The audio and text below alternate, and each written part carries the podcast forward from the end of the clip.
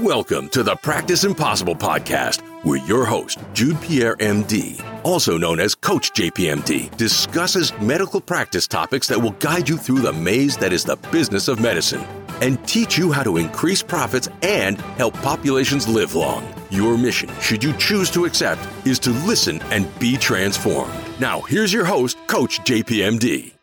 Hello, hello, hello. Welcome to the Practice Impossible Podcast, and I'm your host, Jude A. Pierre, MD, also known as Coach JPMD, and I'm going to discuss the topic of how physicians learn.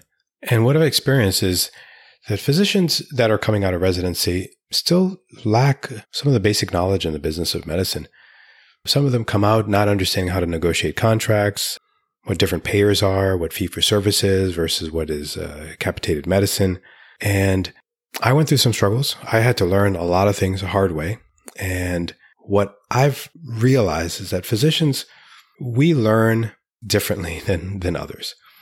Because of our training, because of the rigors of our training, we go through medical school and we learn through listening to our professors, our courses, our lab experiments, experimenting on our own, researching on our own.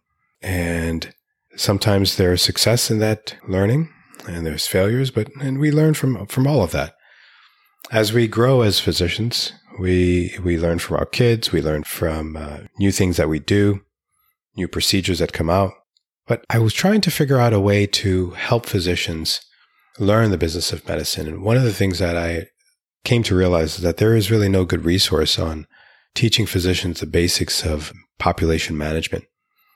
And over the past 20 years, I've practiced mainly managed care and took care of and is still taking care of a large Medicare Advantage population. And what I've realized is that Medicare Advantage is basically population management. It's managing your patients from A to Z, from managing their prescriptions, prescribing cost-effective medicines, keeping them from going to the hospital by doing preventative care and preventative treatments. Also partnering with specialists and keeping costs down. Sometimes patients can't afford some of the procedures and some of the medications that are being prescribed to them. So I think managed care for me was a great way to help me understand population management. But when you look at residents coming out, or even fellowship grads coming out, especially those that I've interviewed, they have very little knowledge about managed care. So I came up with an idea to package some of the knowledge that I have and present it in an online course. And we can talk about that. We'll definitely talk about that later. But I wanted to kind of focus this episode on how we learn. And one of the things that I've learned recently is that we learn through habits. It takes about 66 days on average to develop a habit. And that's doing something repetitively over and over again. So in medical school, what do? We wake up, we go to rounds, we change dressings, we present, we go to grand rounds, and it's a repetitive process. We do this over and over again. We take courses, we listen to lectures, we study, we learn. And as 4 years go by, after learning from professors and researchers and clinicians, and then we go through residency training. We learn from our attendings. We learn from our patients. We learn from our colleagues. So again, even in residency, whether it be a 3-year residency or 7-year residency, there is a habit that we have that we learn from people who are more knowledgeable than we are. So we come out smarter. We come out as physicians, as general surgeons. We come out as neurosurgeons because we're immersed in that knowledge. We're immersed in that expertise. And then you graduate. And in practice, how do we learn? We learn through continuing medical education credits and conferences. We learn from grand rounds. We learn from hopefully other colleagues who are willing to teach us. If we're in an academic setting, then we would continue learning from other professors and specialists and people that are smarter than us. If we're going to be doing a procedure the next day, we read about the procedures in our textbooks. But all of what we learn as physicians is, in my opinion, through repetition. And over time, that repetition becomes a habit. And then we can go, We can memorize medications, we can memorize procedures, we memorize steps in those procedures because of that knowledge that we acquired from more experienced people, from books, from professors. And then how else can we learn? Well, we learn through reading. We learned that, at least I learned recently, that many successful entrepreneurs and business people learn by reading at least one nonfiction book per month. And that has served me so well, because a lot of the things that I'm going to be talking about in the podcast, I've learned through books that I've read or I've heard in the car. I have a 35, 40 minute commute, and it's perfect for me to catch a book and finish a book within a week, during my commute. And there's some people who have commutes on trains and buses. And I think that's a great way to learn. We also learn from our patients. Our patients have a wealth of knowledge. I tend to ask similar questions to my 90-plus-year-old patients, particularly the ones that are doing really well. And I ask them, "Hey, what do you think got you to be 90 years old?" And some would say that their diet. Some will say that their spirituality and their belief in God. Some will say that they don't know. But for the most part, most of them eat healthy. They remain active. They remain social.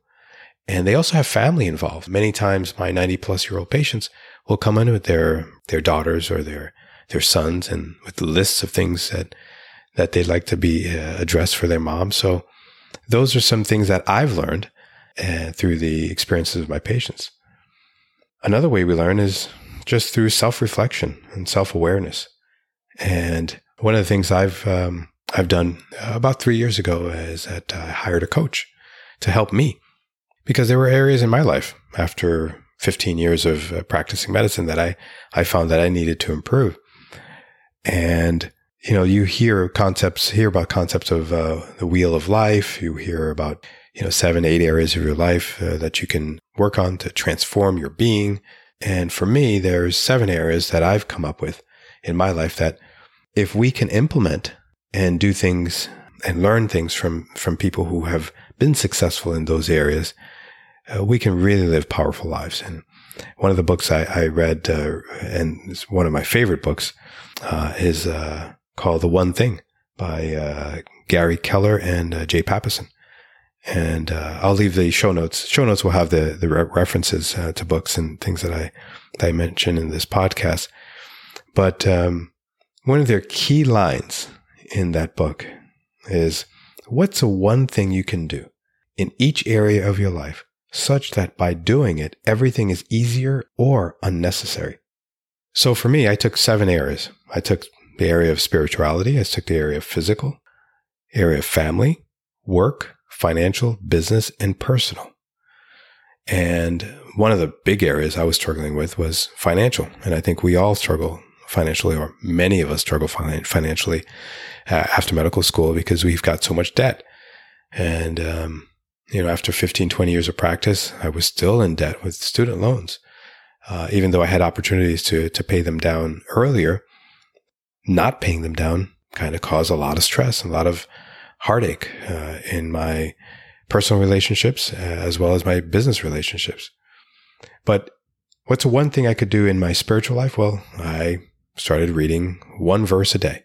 In my physical life, I figured out there's one thing I can do. Well, I started working out. In my family life, I decided that I wanted to speak to my kids every day, or at least attempt to speak to them every day. In my work life, I decided that I wanted to do things that were productive in work by delegating things to staff members. I found that many times I tried to do things on my own and didn't delegate tasks to staff members or didn't have them help me. So there are certain things I implemented in my job and my work in the practice that enabled things to be much easier. And one of those things was having my medical assistant go over my messaging on a daily basis with me. So that's a practice that I developed. The one thing I did in regards to messaging, whereas my staff would print out all the messages for the day or twice a day, And we would sit down for 5-10 minutes and she would go over the messages. And I responded to the messages. She responded, which I told her what to do and kind of helped guide her in what I wanted to respond to the patients. She would respond to them, update the messages, and that would be it. I wouldn't have to go home and return messages and return phone calls late in the evening. Financial, I decided that I needed a financial coach. So I got a financial coach who helped me become debt-free through budgeting, through savings, through simplifying my financial life. I was able to do that. And in the business and personal life, I'm limping that together. I found that I was missing something. And over the past 2 decades, I witnessed a loss and trauma on many, many different levels, including divorce and, you know, financial ruin. Not only not myself necessarily, but I was close to that. And even seeing physician suicide, which is difficult. And in 2014, that's when I kind of decided that I needed to do something to help other physicians and other colleagues that may be struggling with the same things I struggled with, and transform their being so that they can live lives that were powerful and not only help themselves, but also to help their patients. And that's when I came up with the mission of helping populations live long by increasing physician awareness of spiritual, mental, and physical health globally. And so how was I going to do that? I had to figure out a way to help multiple physicians in different areas understand the business of medicine. Because I strongly feel that if physicians are strong in their personal finances and these other 7 areas of their lives, then that's the only way they can help their patient populations live long. So because I had expertise in Medicare Advantage, because that's what I was doing, I decided to create a course called learnaboutmedicareadvantage.com. And essentially, it's a data dump of everything that I've learned over the past 20 years in the managed care space. And I know that this is sounding like an infomercial, but it's not, because I really, truly have a passion to help physicians understand the business of medicine. And my goal is to bring thought leaders that are in the managed care space to this podcast to help physicians understand things that they can do in their business and work lives that can help them live powerfully and help their populations live long. So season 1 of this podcast is dedicated really to Medicare Advantage and teaching physicians how to decrease stress, increase revenue, how to care for patients in a cost-effective manner, and also how to take care of themselves. I certainly don't want to be the only one speaking, because it's kind of boring talking to this mic right now with no feedback. So I hope to have thought leaders coming on the podcast that I'm going to be interviewing. We have a lineup of pretty high-power industry experts that are going to be really tell you or teach you things that you can do to help your populations live long, including yourself. And if anyone's interested in the Medicare Advantage space to join me in this podcast, especially if you have a story to tell, I would really enjoy having you on the podcast. So, and because that's what the Practice Impossible is all about. It's a place for physicians to tell stories, for thought leaders to give their insights, and for physicians to understand that they have a home where they can come and learn about not only Medicare Advantage, but also learn about self-care, learn about getting out of debt, learn about how to use resources that are out there right now to help you practice impossible. So I invite you to subscribe, share this podcast with your friends, and leave a review, because it's only through your honest feedback that this podcast will only get better. And being that this is my first episode, I hope to continue on for a very long time. And my goal is to help every physician practice impossible.